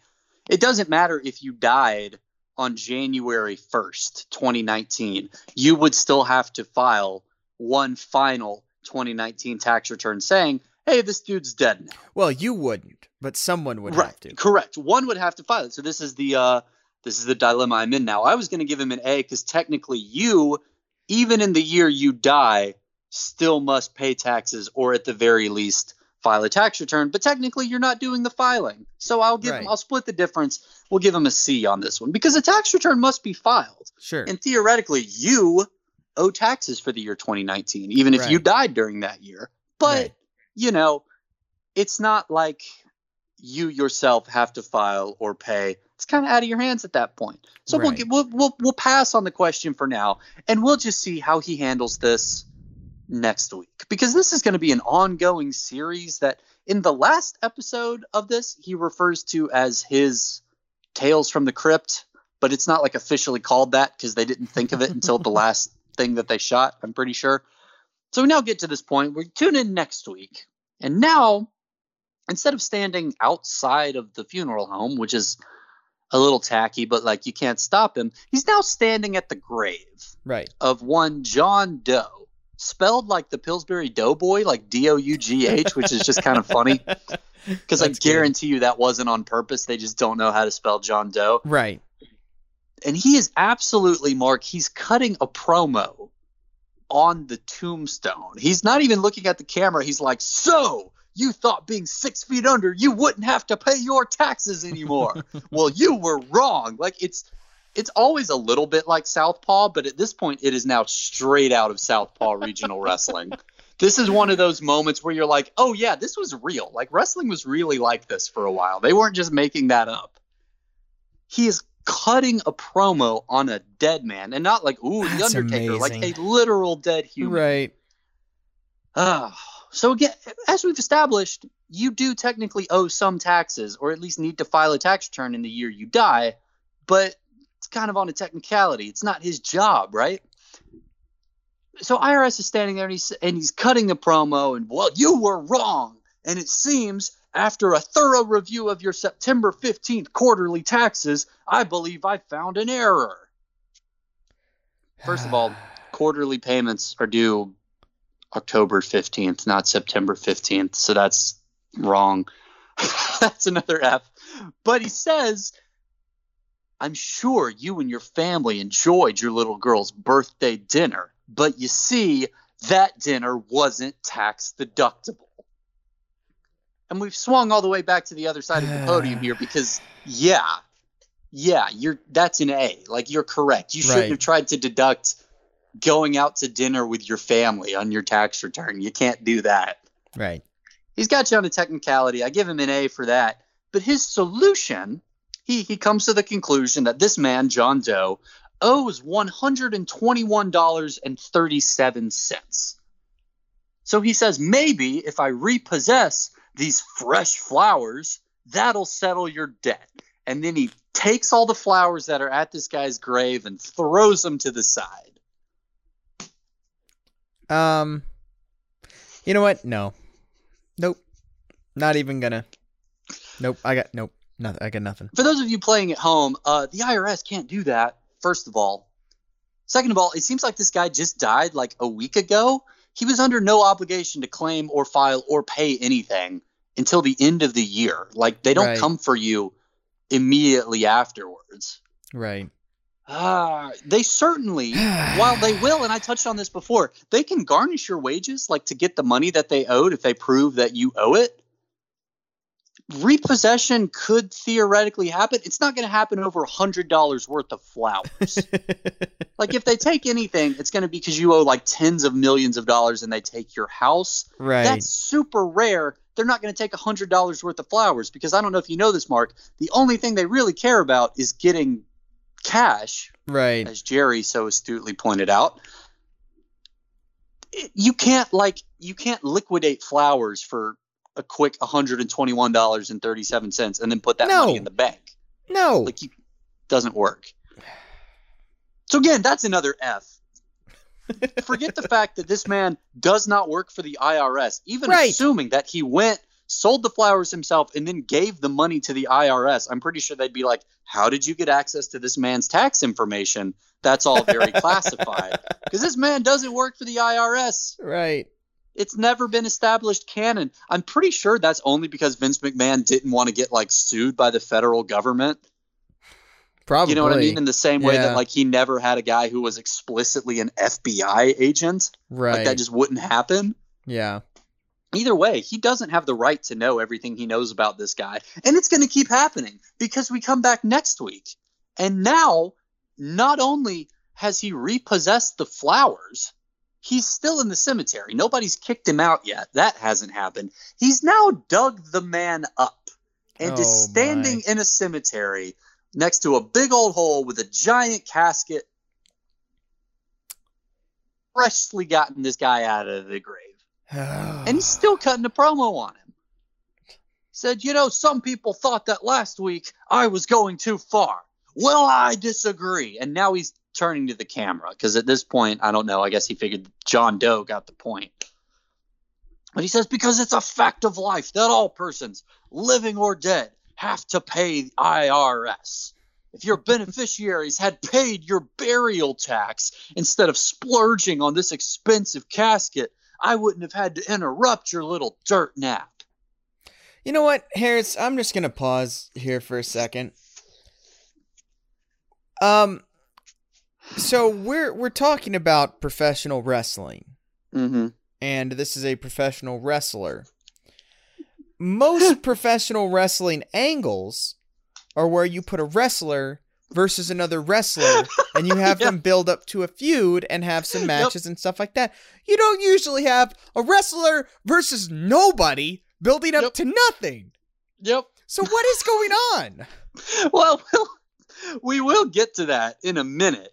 But no, you're absolutely right. And I thought about that too watching this because it has been like in real time, it's been like three weeks at this point. It will be a little bit longer by the time another wrestler is finally introduced to the equation. This is just week after week of a heel running down some normal person who's already dead and just making the audience go, huh, well, this guy's a bit of a jerk. That's all that's happening here. That's all that's being accomplished. Again, there's not like that many great wrestling feuds you can point to with this guy, which is why I've spent this whole episode just analyzing his knowledge of the tax code and trying to find some other way to string a narrative together. In this case, he talks about a burial tax.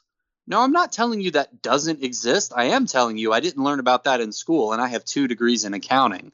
If it does exist, I'm pretty sure it's just like a sales tax Right. that's like on your receipt for the funeral, you know, like the same way I have to pay a $3 sales tax if I get like breakfast delivered on Uber Eats or something.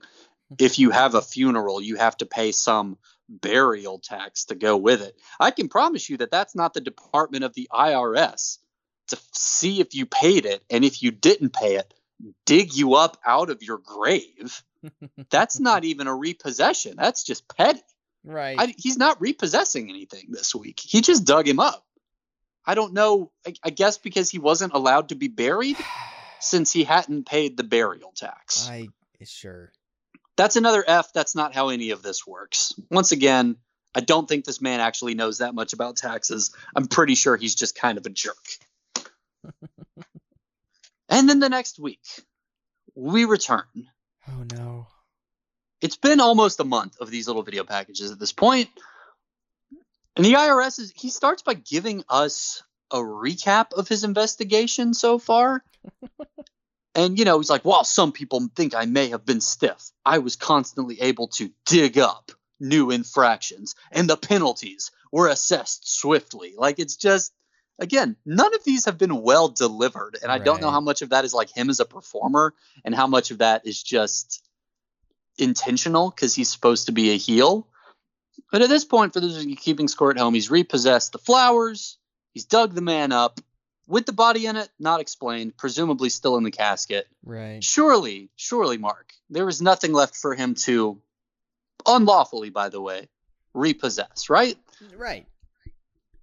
Right, you would think so, but no, actually. Oh, no, IRS has repossessed the man's actual literal burial plot in order to pay off the massive amounts of back taxes. He doesn't even go into detail about what these are anymore. Like at least with the first one you're like, okay, yeah, your daughter's birthday dinner not deductible. We've we've blown past that. He's not even mm. providing explanations anymore. He just nails a sign to the ground in front of a big empty hole that says IRS, property of IRS.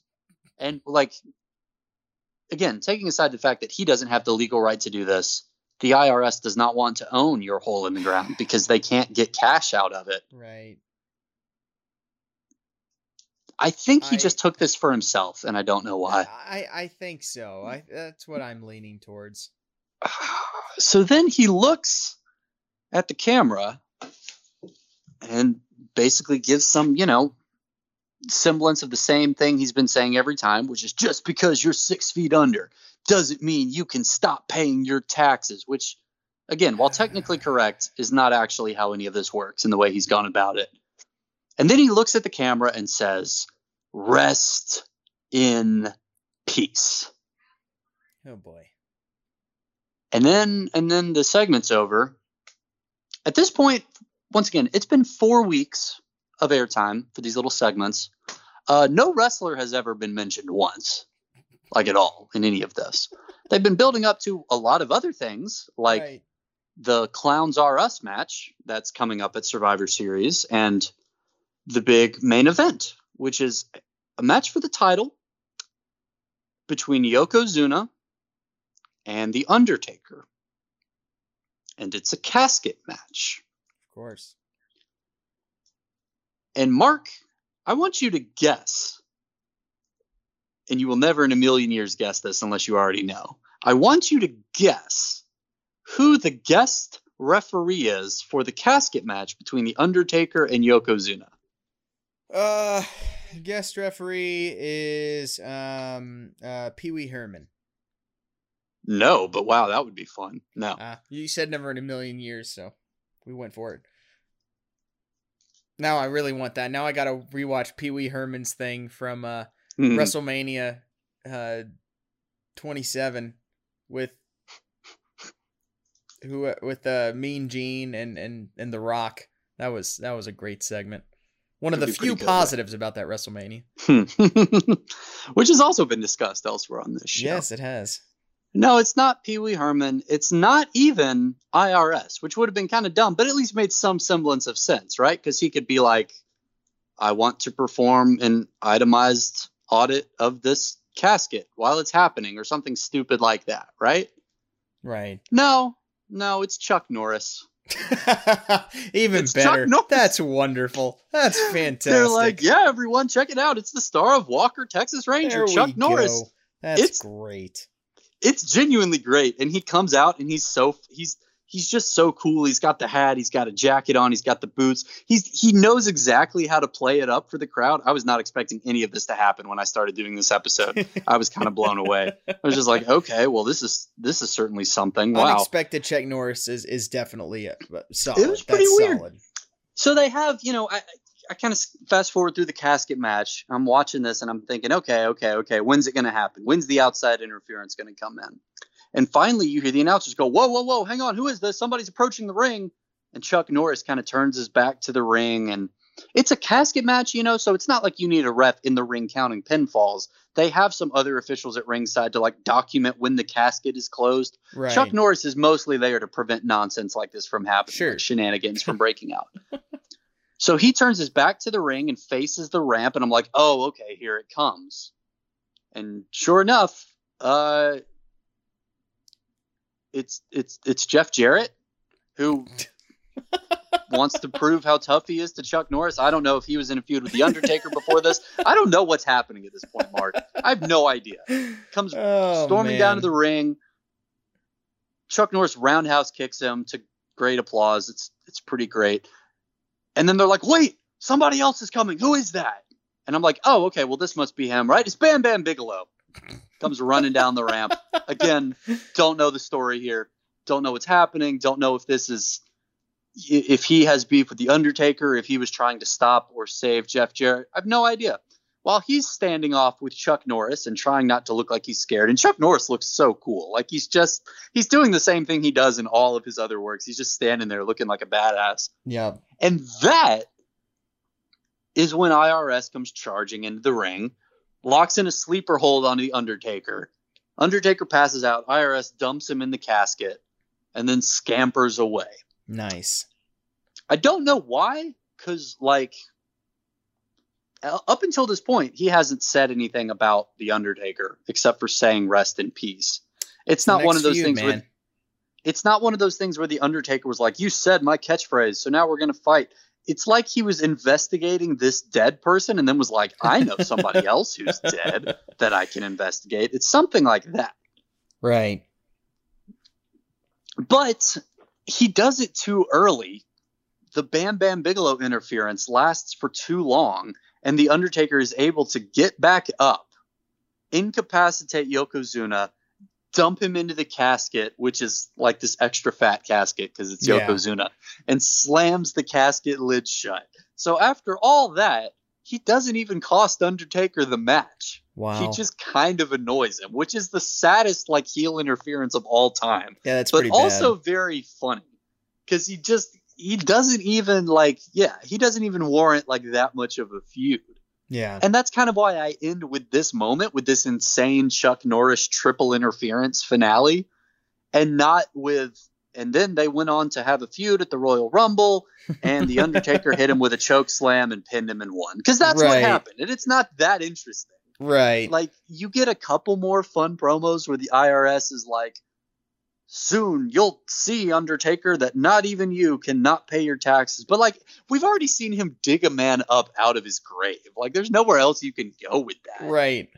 in terms of escalating insanity. And it doesn't merit any sort of, yeah, like, you know, estate tax on a pole match or anything like that. Like nothing that exciting happens. He just loses the next feud to Undertaker and then goes to WCW and becomes VK Wall Street. Like that's that's kind of it for his main run as IRS. And once Wow. again, while he's not as flagrantly wrong as he was about the gift tax, while estate tax number 1 is a thing, it's only due if you owe like a ludicrous amount of money. I took a class on this in college and I mean it's literally like millions of dollars in your estate. Right. At that point, it becomes taxable. Otherwise, like the exemption for it, the floor is so high that it doesn't impact a lot of people, especially not the lower class people that he's trying to, you know, heckle as a heel on this mm. show. yeah. And while technically you do have to file a final income tax return in your name after you die for the year in which you died, that's not really your responsibility. There certainly isn't something called a burial tax that would lead the IRS to come dig you back up again. So I'm giving this guy another F. I really, like I said, I think you nailed it at the very beginning. He knows the words, he knows some of the words. This man does not have a good idea of what's going on here. I'm pretty sure he like he grew up believing his destiny was to work for the IRS, worked for them for like 6 months and then got fired because he didn't actually know what was going on and then just came to WWF. That's my conclusion for the life and work and career and not quite death because he didn't even have like a burial match with the Undertaker, but just the the end of Irwin R. Schyster. And I want to conclude, Mark, with this little vignette. Um, this was on a new WWE show that they put on the network. It's called The Bump.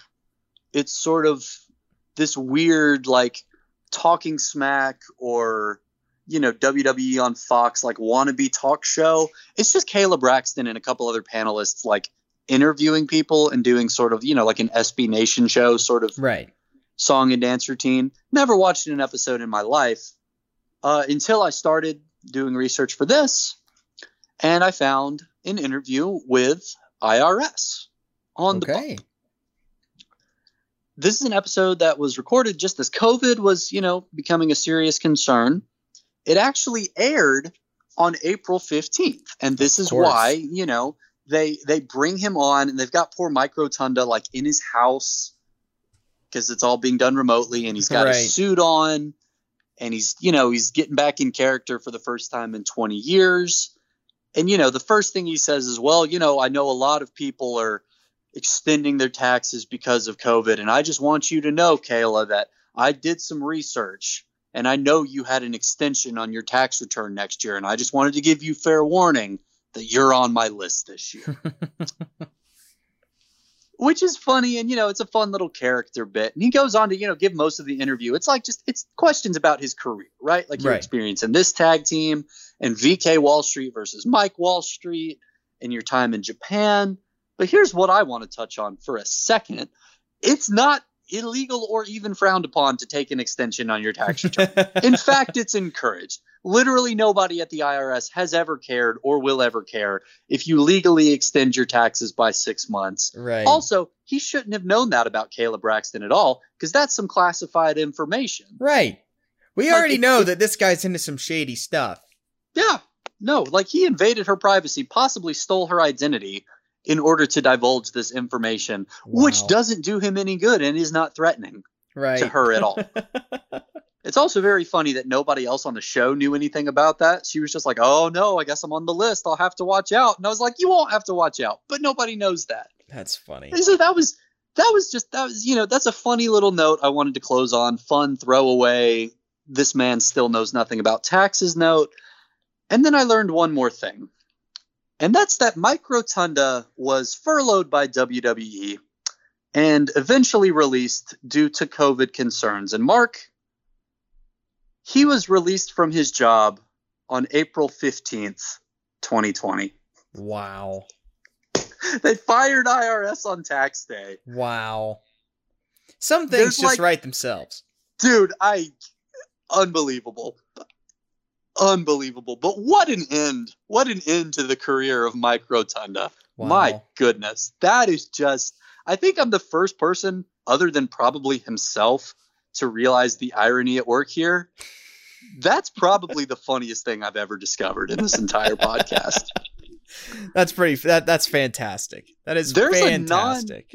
It might have been pre-taped, but there's a non-zero chance he was fired like 20 minutes after doing that interview for the bump, and he was still wearing his IRS costume when he got fired. oh, there's, there's a a great real chance chance that about that that. happened. I mean, we know all about that. Yeah, yeah, yeah. That that that that makes perfect sense.